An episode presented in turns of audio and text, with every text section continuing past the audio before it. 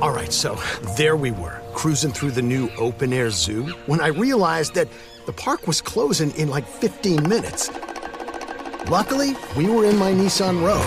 With its powerful VC-Turbo engine, well, we had time to see all the animals. Whoa! And outrun a few! Drive the Nissan Rogue. Black Tech Green Money isn't just about telling the stories of successful Black entrepreneurs. It's also about giving actionable and wealth-building strategies that help you protect the future of our communities. That's why we're pleased to be supported by State Farm Insurance. State Farm also believes that we must invest in our communities to achieve economic growth by sponsoring programs like the ACT-SO, which rewards high school students for their academic achievements. State Farm believes that being better neighbors creates better communities. Like a good neighbor, State Farm is there. Why would somebody like centralization? Because it probably does make sense in a lot of situations, right? And if you live in a developed world, like a lot of people do, especially those that are purchasing NFTs, we live in a society that's based off the endorsement model, right? Like you go to the bank, you're happy you're banking with Chase. You're happy you're banking with Bank of America because that is a standard and a symbol of transparency and a symbol of like, you know, a certain level of service that you can expect to have from these parties. You go to West Africa, you go to undeveloped parts of the world, you don't have that same luxury. I'm Will Lucas, and this is Black Tech Green Money. I'm going to introduce you to some of the biggest names, some of the brightest minds, and brilliant ideas. If you're black in building or simply using tech to secure your bag, this podcast is for you. Solo Cisse is Chief Operating Officer and co-founder of Calaxy, an open social marketplace for creators by creators that aims to reimagine the entertainment industry in fundamental ways which we all interact with digitally. I met Solo in person at Afrotech Exec Miami, where he spent a lot of time talking about how the metaverse will change the game for influencers and marketers. I asked Solo, if he were to zoom out, say 3 to 5 years from now, how might the metaverse change our lives in tangible ways? What will be different in, say, 2025 than it is right now? Yeah, I mean, I think from my perspective, the metaverse is something we've been working towards for the last couple of decades, right? You think about it with the rise of social media within itself, or Xbox Live, or gaming platforms, online gaming, and the boom that we've seen over the last couple of decades. The metaverse is something that's been here for a while. I think we're just seeing new use cases of technology and the integration with blockchain and how powerful it really can be in terms of putting together more collaboration and allowing for those opportunities to happen. So when I zoom out 5 years, I think that the metaverse is going to be very key to the way in which that we meet with people, the way we collaborate, the way it makes the world smaller. If you've looked at the world, you know, the history of the world from the beginning of the time, the world has continually became a smaller and smaller place, which has created many pathways to more collaboration and integrations and things like that. So I think we're going to see metaverses be a lot more interoperable. I think that's the next step, you know, where your, you know, personality and image is helpful in one place, leveraging it to another place, and just that interoperability aspect that is so easily achieved from blockchain is kind of what I can expect us to see in the short to medium term. But, you know, it's definitely something that's here to stay. But quite honestly, I think the misconception at the moment is it's something that's new. It's definitely been something that's been a pinnacle of the way in which that we've, you know, grown up with technology. And you see kids nowadays, I think they will only know a world that is integrated with a metaverse, right? My little brother, who's 17 in high school now, like they're very, very, you know, Gen Zers are very into the internet. They're very into the world. They're into their virtual personalities and things like that. So I think we're going to continue to see more of that in the future. You've done this a couple times in that statement, and I don't think people appreciate this enough, but you talk about the metaverse in the plural. When I hear people talk about the metaverse, they talk about the metaverse, like there will be one that we're all in. Can you describe why you're using it in the plural form? Yeah, I mean, I think the main thing is it's too early to tell where the victors will be. And I think the ethos of blockchain is really not necessarily about what the best investment is or what the best technology is. It's really about having use cases for different things, right? So like the technology that underpins many cryptocurrencies, right? has a lot of use cases that make sense for certain things, but not necessarily sense for other things, right? So extrapolating that and thinking about the metaverse, right? I think the technology that underpins the metaverse will admittedly be different, whether it's coming from different ecosystems or in general, the use cases. I think what we're going to see is that convergence into essentially, sure, there will be one metaverse, but the technology that underpins it, I guess that's definitionally how we've thought about the metaverse, has been attached to the technology, hence the plural nature of it. But I think the world will only be as successful or as like the best place to be will be when there's that collaboration that happens. So interoperability is something that's really big in Web3 right now. And so, you know, personally, from my standpoint, I would say that the biggest thing that we're going to see in the future is really that convergence of all these different metaverses. So it doesn't really matter, you know, where you're spending money and things like that. When I would like to analog it to basically think of a credit card, right? So like you go to a bank, you buy, you know, you get a credit card, you have a line of credit. When you leave the country, you're still able to use that credit card, and all the stuff that you need to worry about is really taken care of on the back end, right? Like you don't have to think about, oh, well, I'm in Europe, so I need euros to then swipe my credit card. It just happens, right? And I think that's kind of the, you know, practicality point of it too, but then also like when the world becomes that way, that's when you're gonna see a rapid adoption of the metaverse, when it's that simple. The best technology that we have, and I always say this, and no, you and I were talking about it last time, but the best technology in the world has created a convenience factor, and it's been easy to use. It's never been something that's been required to use a dictionary or an encyclopedia to gain knowledge on it. It's something that makes sense, right? All of us, you know, a lot of us drive every single day and we don't know what actually happens under the hood of our car. You turn the key and you press go, right? Like technology needs to get to that point for mass adoption. It doesn't need to be the case that you need to be an engineer to drive a car. So why do you need to be a cryptographist or some blockchain nerd to really participate in the metaverse? So that's kind of what I mean by interoperability. It's for a convenience factor, if anything. So are you saying that there may be, you know, a metaverse for work and another metaverse to hang out with my buddies, like a group chat sort of metaverse, like to where we just all have access to this one, but there may be another one that I hang out with family on? Are you saying that it may be that sort of situation where there's several different metaverses for different things?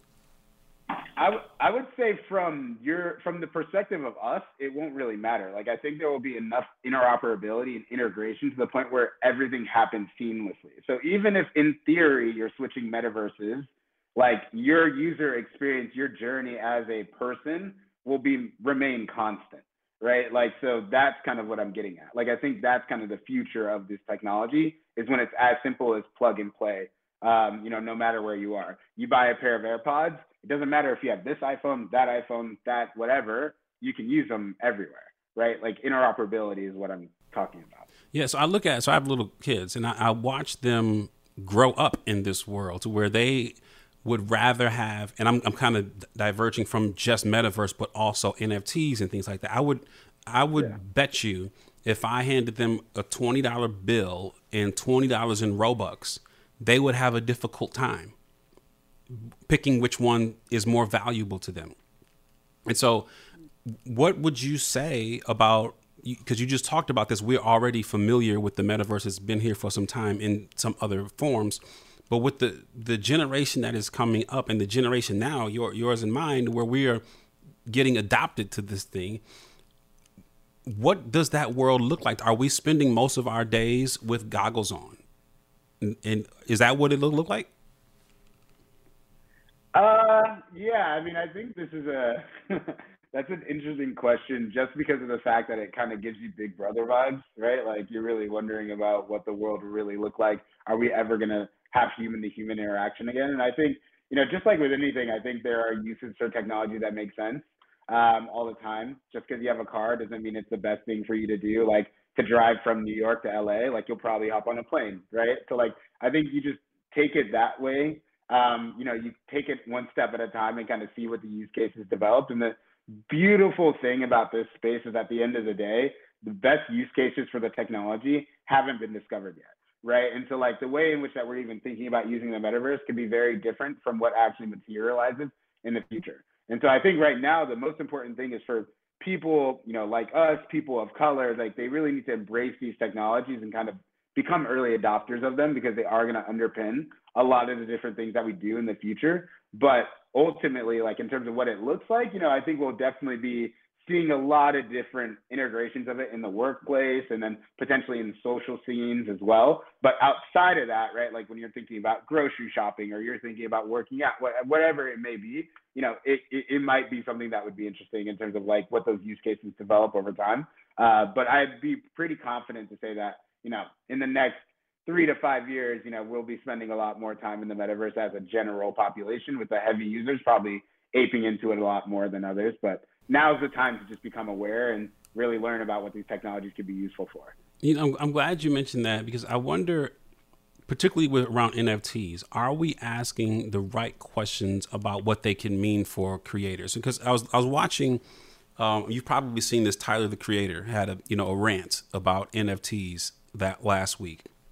And he was talking about, you know, what is an NFT like when he's really outside. He's got friends who are building speakers by hand, and he's traveling all over the world in little cars, and he's really experiencing life in analog, right? And his question's like, what is an NFT when we're doing these things for real? And so my question is like, are we asking the right questions about today? Are we asking the right questions about the value of a digital asset? Yeah, I think the most important thing when you think about digital assets is that the idea of value in general, like take a step back, has to do with what we assign to it as people, right? Like at the end of the day, like the dollar is just paper. It's just like, it used to be backed by gold. It used to actually be representative of something else. But at the moment, it's just paper. We assign value to it.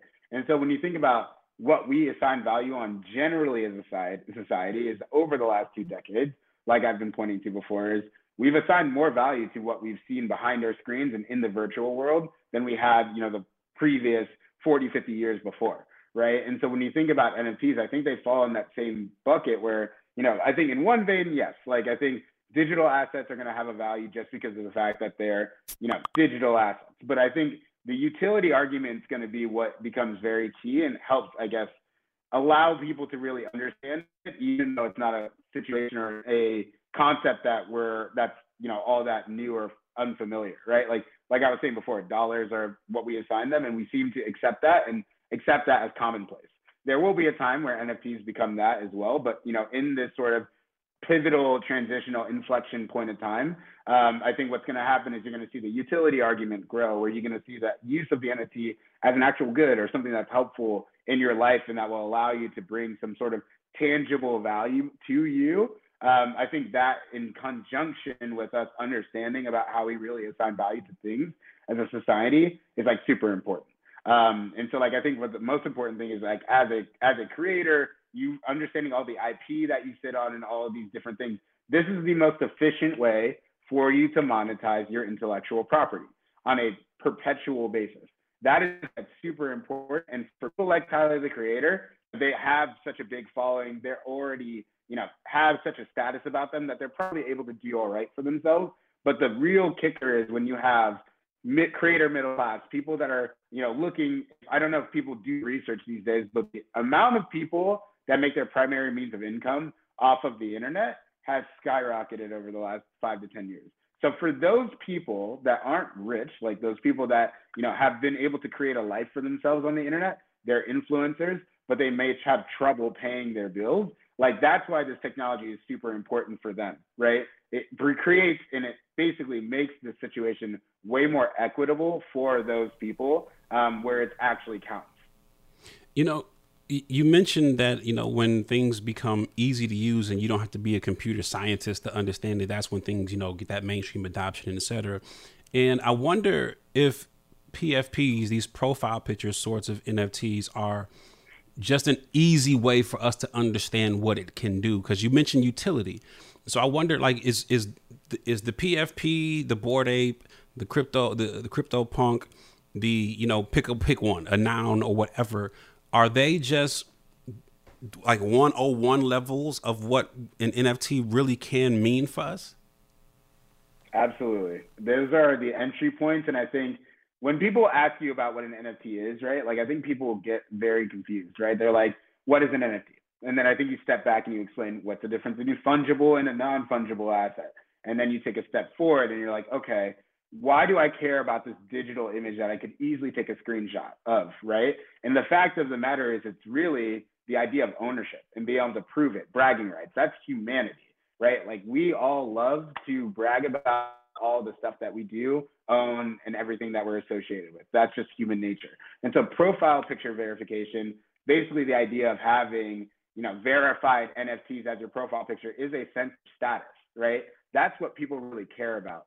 And so like, if you can go and make it your profile picture, you took a screenshot of it, that's very different than the person that if you click their image, it tells you all the metadata about this actual NFT that you own, right? That's like the equivalent of basically going to a museum, finding the Mona Lisa and taking a picture of it. Great, you have a picture of the Mona Lisa, so does everybody else, but that person that can actually say they verifiably own this sort of asset is gonna be able to say something that you could never say, right? So I think seeing more avenues like that pop up will add that utility argument, which kind of makes the NFT something that's useful. Now it's a bragging right, now it's an item. And then also when you think about those projects, they're clubs, so they're access, right? It allows you to have access to certain things and be able to say certain things that other people fundamentally can't.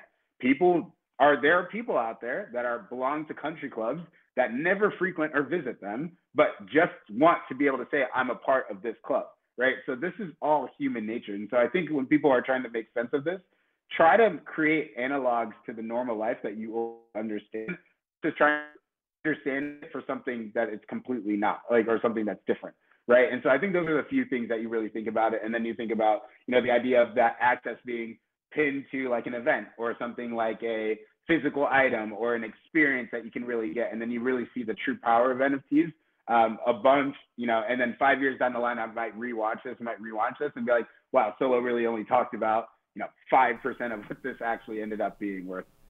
State Farm Insurance gets it. Representation alone doesn't equate to authenticity. State Farm understands and wants to help protect our communities by investing in our future, building off the hard work our parents have done before us. We all are looking to create generational wealth so that our families and generations behind us have a better starting point than we did.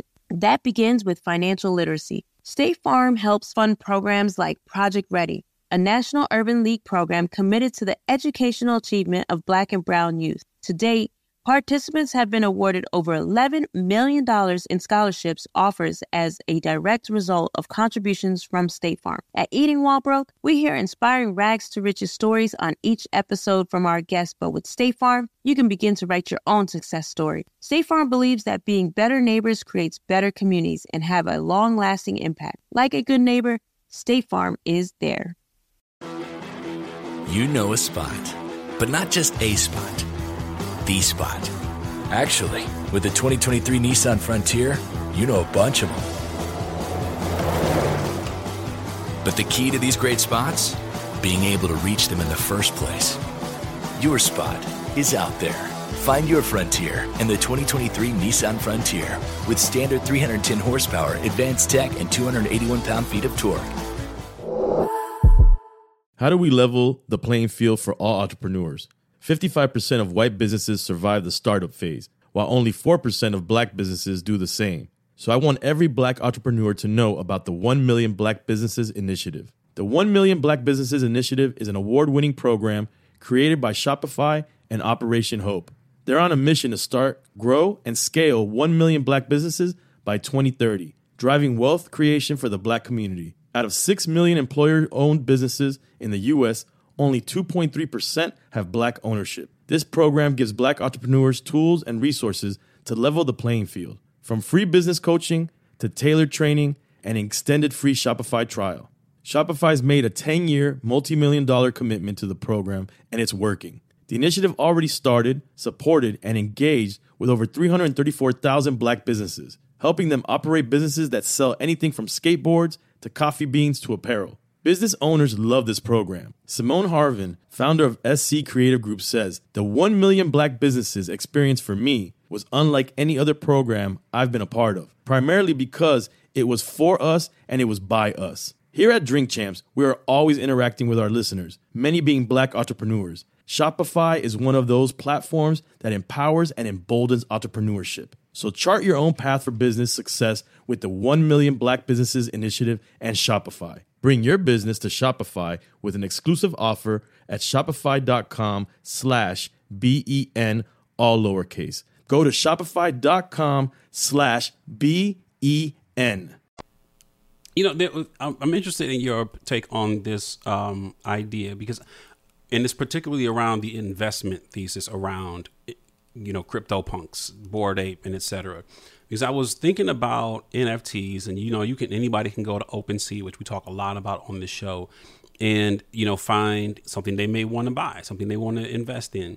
And for the longest time, I would not buy an NFT if it was not stored in like IPFS or, you know, outside of somebody's, you know, AWS server or whatever, wherever they're serving it, because I was, you know, cautious around the idea of a rug pull. Like, this thing could go away. You know, it wasn't decentralized. It was stored on somebody's central, you know, thing.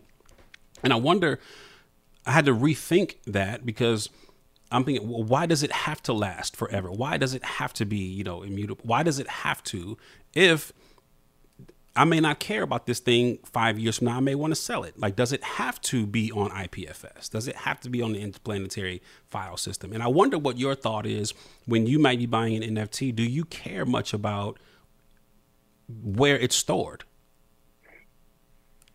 I personally 100% care where it's stored, but I'm pretty deep in this space. But I think in the rise of security, and I think, you know, I think it's interesting because I think for me as a blockchain enthusiast, somebody that's very deep in the space, the idea of decentralization really resonates to me. Also, being somebody from West Africa and like having a different point of view when thinking about decentralization, it's super important, right? So like when you take a step back, why would somebody like centralization? Because it probably does make sense in a lot of situations, right? And if you live in a developed world, like a lot of people do, especially those that are purchasing NFTs, we live in a society that's based off the endorsement model, right? Like you go to the bank, you're happy you're banking with Chase. You're happy you're banking with Bank of America because that is a standard and a symbol of transparency and a symbol of like, you know, a certain level of service that you can expect to have from these parties. You go to West Africa, you go to underdeveloped parts of the world, you don't have that same luxury. So like already in my mind, the way in which I think about a bank is very different than somebody that grew up in the developed world, right? And so I think what we're seeing, and obviously you see, you know, Latin American countries, you see countries in Africa, Nigeria is a very large trader of crypto. You have people that are embracing this idea of decentralization because you don't have to trust the other side of it, right? And so like for me personally, that resonates with me, but I think in terms of, you know, every single user, there might be centralized solutions or, you know, even taking a more step back, the idea is centralization and decentralization is a spectrum, right? Like you're not entirely decentralized, you're not entirely centralized, or you don't have to be, right? And so in my mind, I think everybody kind of lives on that spectrum where they're at.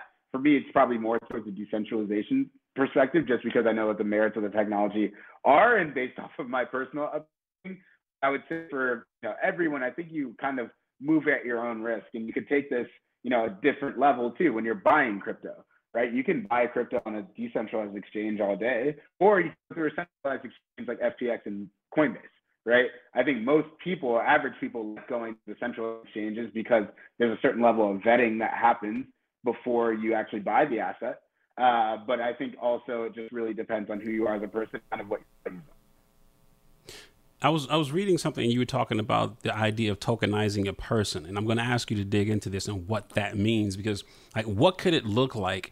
You know, because Calaxy, your company, was, you know, the original idea was, you know, to financially empower NBA players to, you know, securitize themselves, you know. So when you realize that this could work for more people other than just NBA players, like, what does it mean to tokenize a person?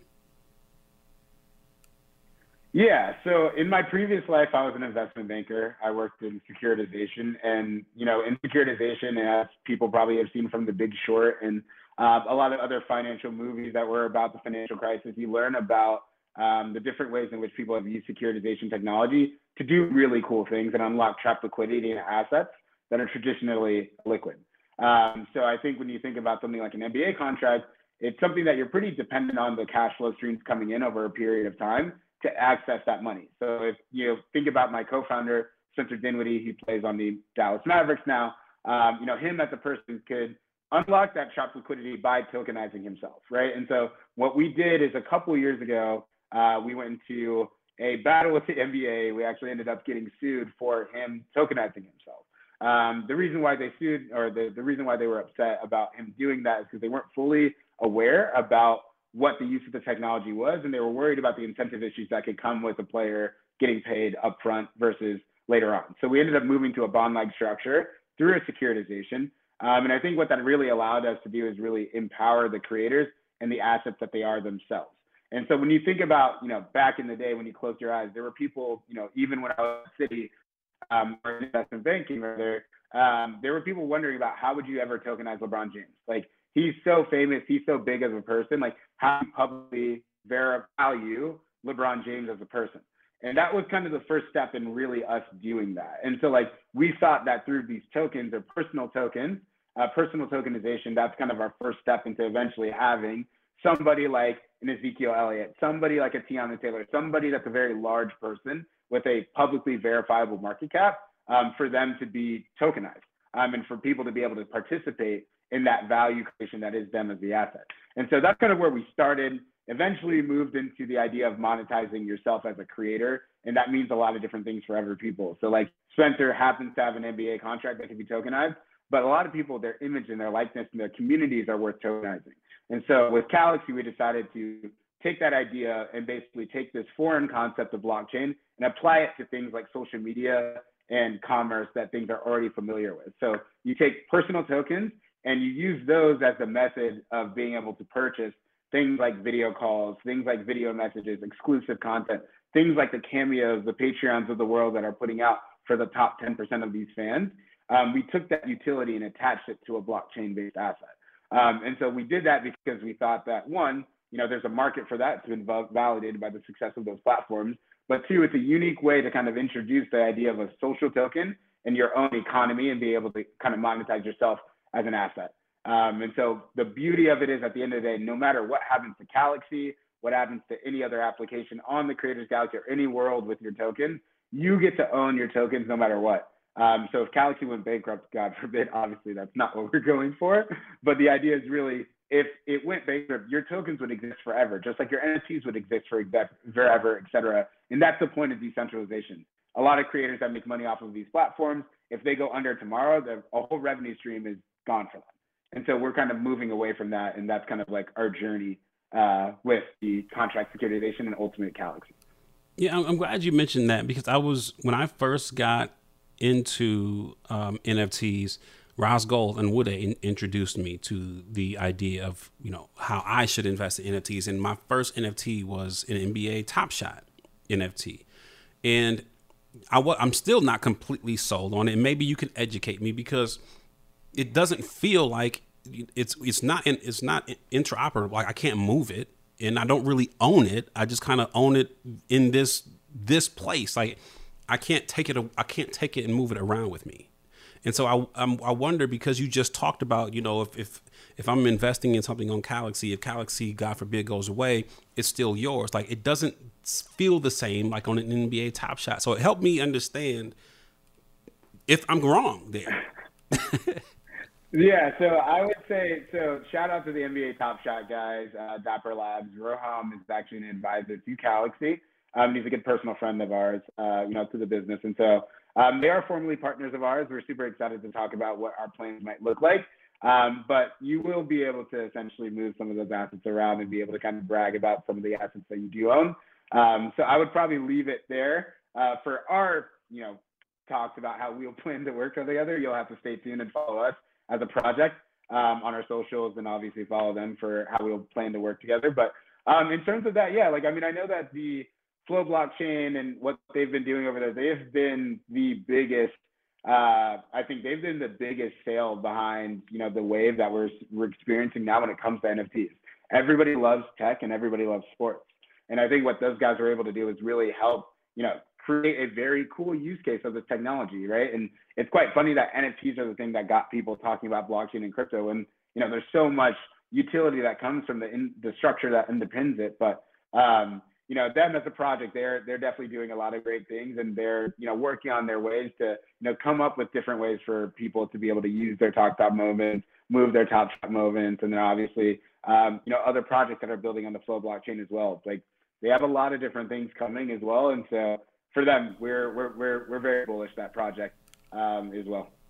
So I was gonna I did download the Calaxy app. I'm on the wait list actually. So I have a question about how it could work. So maybe you can help there. Yeah, I'm on the wait list for the beta, but there's a question about storytelling, because from what I understand about how Calaxy works, it's best in the immediate if you already have a following. And so I wonder, and you can correct me if I'm wrong in that idea, but I wonder how it could work for somebody who's trying to build a following. Yeah, no, absolutely. So I'd say from our perspective, it's great to have the big names. It's big to have the celebrities because it brings notoriety to your project. And we live in the endorsement model world, right? Like we talked about that, right? So if you have a platform that Zeke Elliott's on, cool, I'm a ride with that because I'm a creator. That's how I move. But I think what we really value at Calaxy is the middle-class creator. Like that is going to be what we hang our hats on at the end of the day. And so that's a segment for us that's super important and has a lot of our attention, right? And so, yes, it's nice to help out the people or build a platform that makes sense for the people with 1 million followers, but those people that don't have quite crazy followings, you know, they too are content creators and they too are famous to somebody, right? Like at the end of the day, they are famous to somebody. If you have people that are looking out for your content, supporting your content, willing to pay and support for your content, you're a creator. We're all creators in our own right. And so for us at the platform right now, this is a very concerted plan to help, you know, through different programs and different creator stimulus things that we're looking to do, hopefully on in the ecosystem to promote the growth of the creator middle class. But it's definitely super important. I think in day one, it's super nice to have the large creators to bring notoriety and bring buzz to your project. But the middle class is super important for us. Seeing our communities grow and thrive is something we care deeply about here at Black Tech Green Money. State Farm Insurance also cares about the growth of Black communities. They're actively investing in programs and initiatives that help provide financial literacy, give early career advice, and grow Black-owned businesses, thus leading to generational wealth, which helps protect the future of our communities. We want to build a future that we all can be proud of. State Farm understands that representation alone doesn't equate to authenticity. It also requires active sponsorship of programs like the ACT-SO, a year-long program that recognizes and rewards high school students for their academic and cultural achievements, along with funding programs like Project Ready, a National Urban League program committed to educational achievement of Black and brown youth that has awarded over $11 million in scholarship offers to date. State Farm believes that being better neighbors creates better communities and can have a long-lasting impact. Like a good neighbor, State Farm is there. If you're looking for the most epic place on Earth, let's start at the base of a massive waterfall. Then trek through the thick jungle. Then climb to the peak of a snowy mountaintop. Then once you get there, keep going. Because with intelligent 4x4 and 7 drive modes and a Nissan Pathfinder, the search is the real adventure. Available feature. Intelligent 4x4 cannot prevent collisions or provide enhanced traction in all conditions. Always monitor traffic and weather conditions. My dad works in B2B marketing, but I never really knew what that meant. Then one day my dad came by my school for career day and told everyone in my class he was a big MQL man. Then he just kept saying things like, the more MQLs the better, over and over. My friends still laugh at me to this day. I think it means marketing qualified lead. One thing's for sure. I'll be known as the MQL man's kid for the rest of my days. Why couldn't you just be a fireman or a lawyer? Why? You ruined my life, Dad. Not everyone gets B2B, but LinkedIn has the people who do. And with ads on LinkedIn, you'll be able to reach people based on job title, industry, likelihood to buy, and more. Start converting your B2B audience into high-quality leads today. We'll even give you a $100 credit on your next ad campaign. Go to linkedin.com/customer to claim your credit. That's linkedin.com/customer. Terms and conditions apply. LinkedIn, the place to be, to be.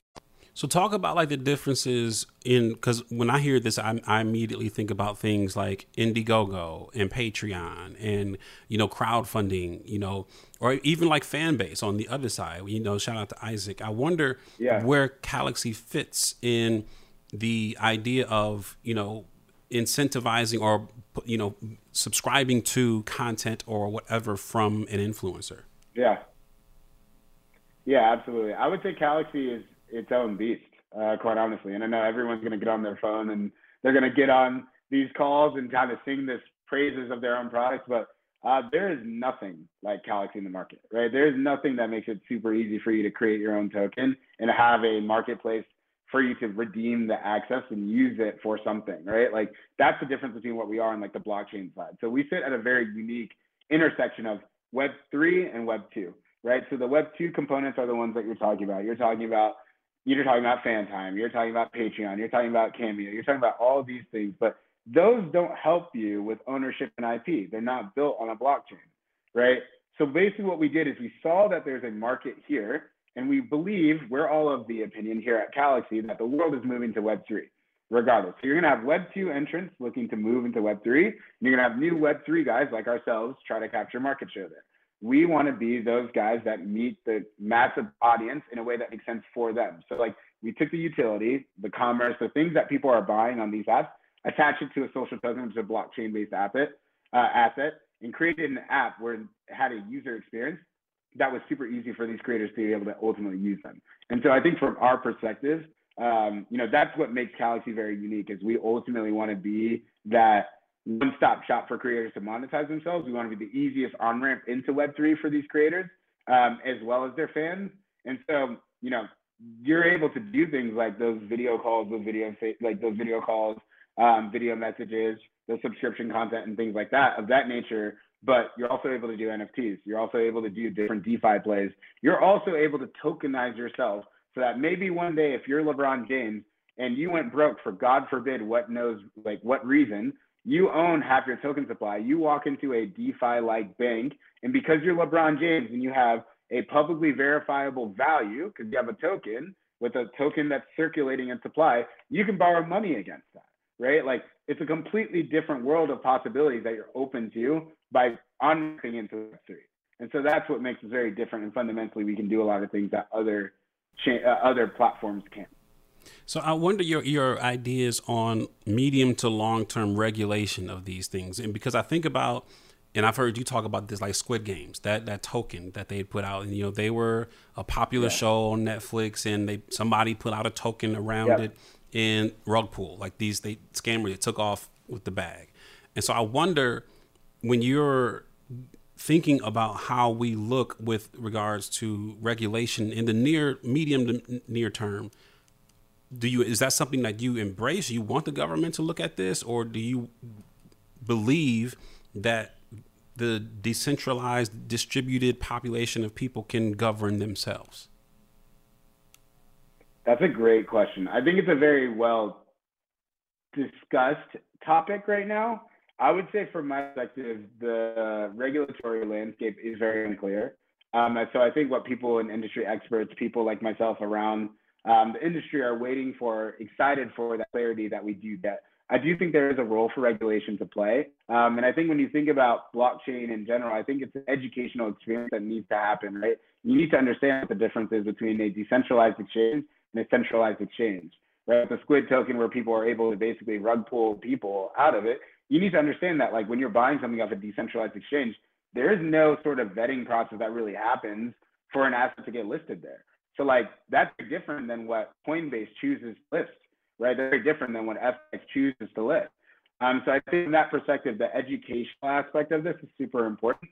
And then when you think about securities analysis, and I have capital markets background, so I think that's one that we've been able to leverage a lot at Calaxy, but it very much so really understands, it very so really depends on your understanding about what the goals of regulators are and essentially what the definitions of everything is. Like, what really is a security, right? Like, if you ask the average person, even if they own millions of dollars of stocks, if you ask them what a security is, they probably couldn't tell you in like under 10 words. Right? Like, yet we all participate in those markets. So like, I don't think it's going to be to the point where you need to understand every single in and out for it to be, you know, a mass adoption, because there are a lot of people that buy stocks that don't really know what they're buying, but they're buying it because it's a routine. It's something that we embrace as a community. I think moving forward, you know, at least in the early days of blockchain, it's definitely helpful to understand what a security is, so you can understand what you're buying and buying into and like what the government might looks like, especially founders and creators like myself that are building in this space. They need to be absolutely aware about what those things are. So I do think there's definitely a role for regulators to play.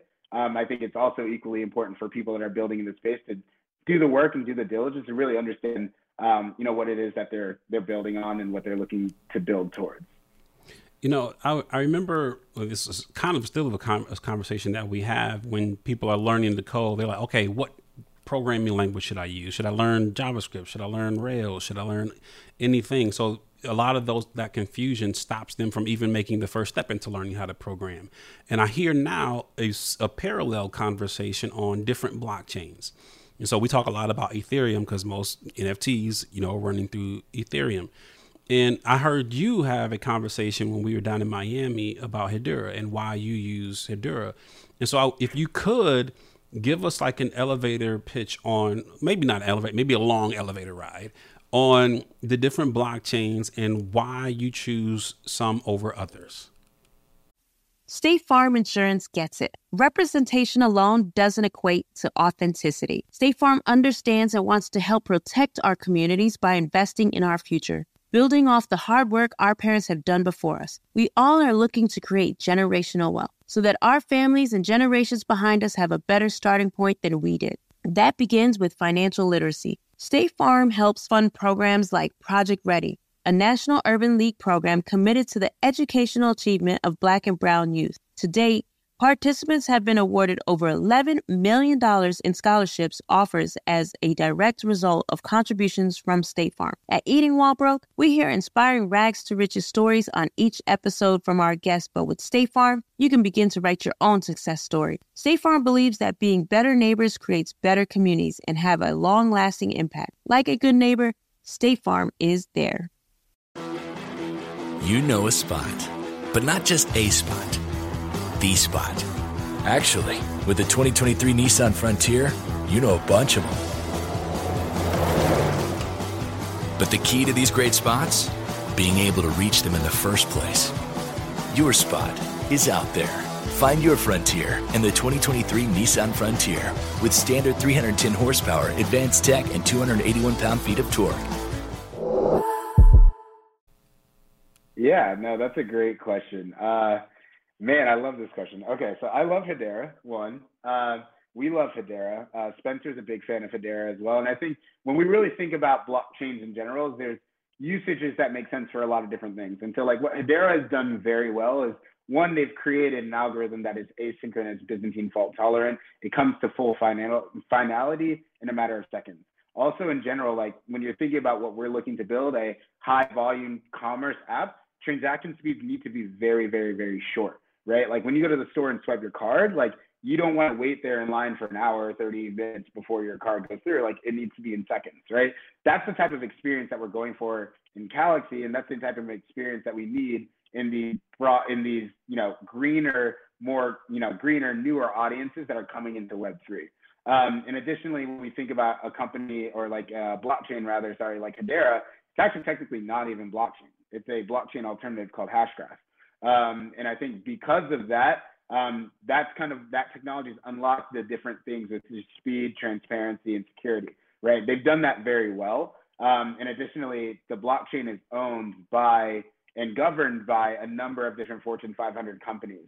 And so when I think about the adoption of blockchain, you know, the beauty of it is when you think about Hedera, you're thinking about Google, you're thinking about Deutsche Telekom, you're thinking about LG, you're thinking about all these Nomura, you're thinking about all these very large companies that people are already comfortable with in an endorsement society, right? When you think about Ethereum, like there are faceless people validating your transaction. And yes, it's decentralized, but the government can't wrap their head around that in the same way that like they already audit and already probe these other companies from the other side, right? When you think about Hedera. So when you think about from that perspective, I'm very bullish on the government looking at Hedera and being okay, or at least a lot more okay with it versus the anonymity that's attached to some of these other blockchains, right?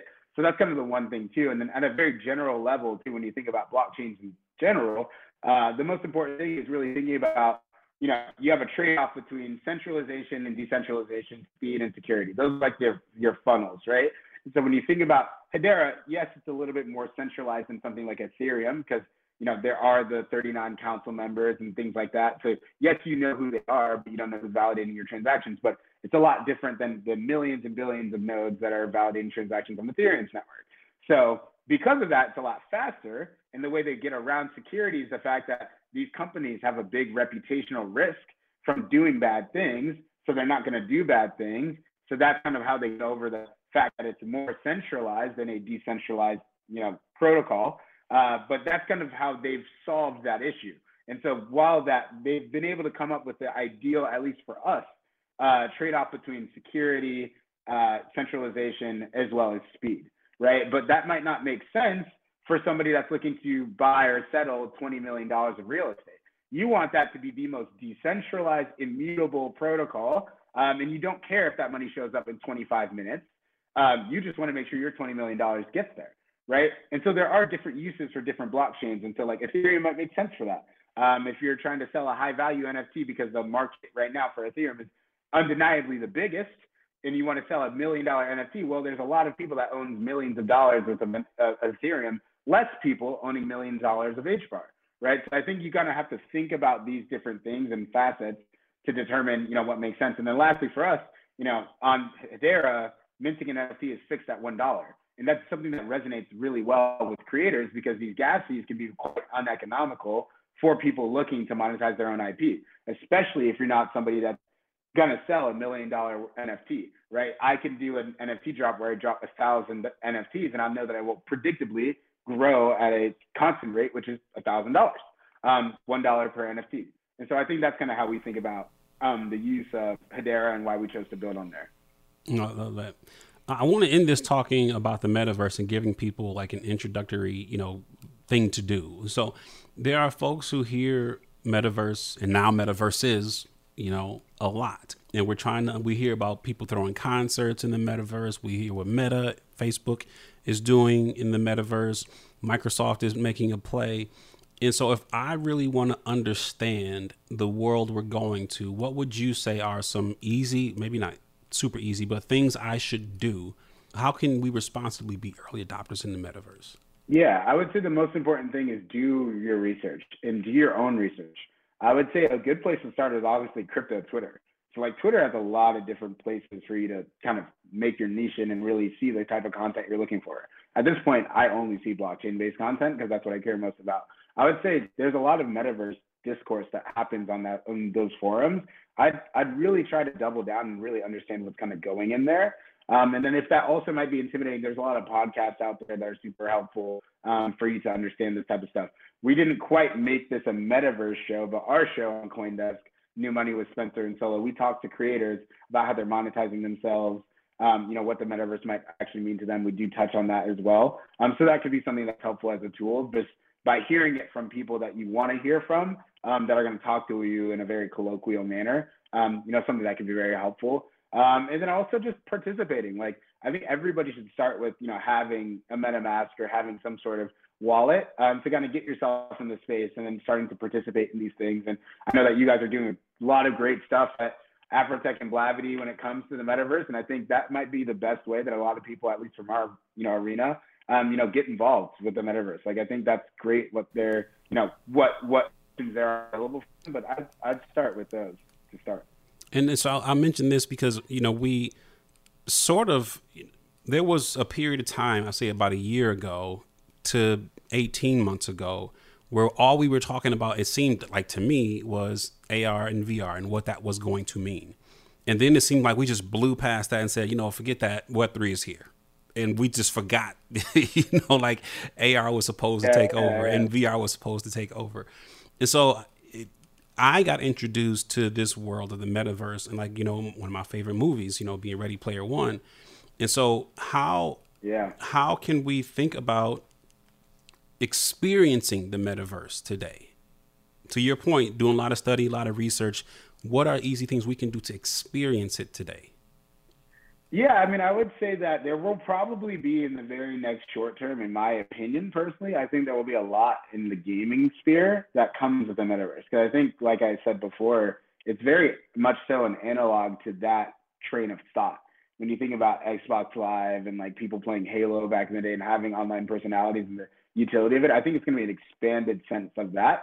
You know, I think even on our panel, we had Celine who was talking about how it felt like a big video game. In some ways, that's very true. And so I think that's going to be the, you know, the first way to see it and expand on it. And I would say that that would probably be the first thing in terms of that. Like, I would be on the lookout for that. If you happen to game a lot, that'd be super important. But then also, there's just a lot of events that are going to be done in the metaverse. Like, COVID definitely just helped propel that to the forward. And so like things like Afrotech and things like, you know, other conferences and things like that for you to kind of dive in and really get your feet wet are probably the first places to start, you know, if you want to like learn by, you know, trial and the fire, if that makes sense.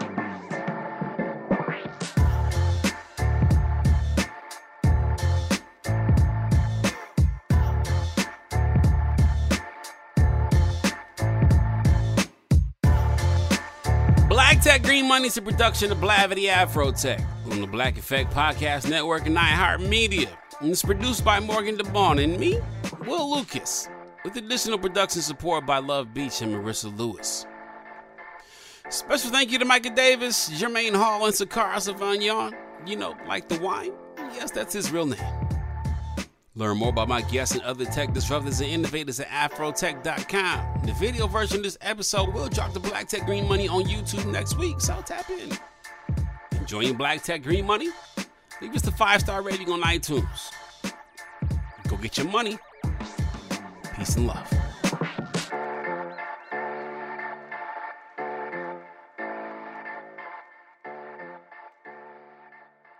Seeing our communities grow and thrive is something we care deeply about here at Black Tech Green Money.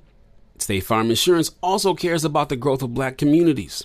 They're actively investing in programs and initiatives that help provide financial literacy, give early career advice, and grow Black-owned businesses, thus leading to generational wealth, which helps protect the future of our communities. We want to build a future that we all can be proud of. State Farm understands that representation alone doesn't equate to authenticity. It also requires active sponsorship of programs like the ACT-SO, a year-long program that recognizes and rewards high school students for their academic and cultural achievements, along with funding programs like Project Ready, a National Urban League program committed to educational achievement of Black and brown youth that has awarded over $11 million in scholarship offers to date. State Farm believes that being better neighbors creates better communities and can have a long-lasting impact. Like a good neighbor, State Farm is there. If you're looking for the most epic place on earth, let's start at the base of a massive waterfall. Then trek through the thick jungle. Then climb to the peak of a snowy mountaintop. Then once you get there, keep going. Because with intelligent 4x4 and 7 drive modes and a Nissan Pathfinder, the search is the real adventure. Available feature. Intelligent 4x4 cannot prevent collisions or provide enhanced traction in all conditions. Always monitor traffic and weather conditions.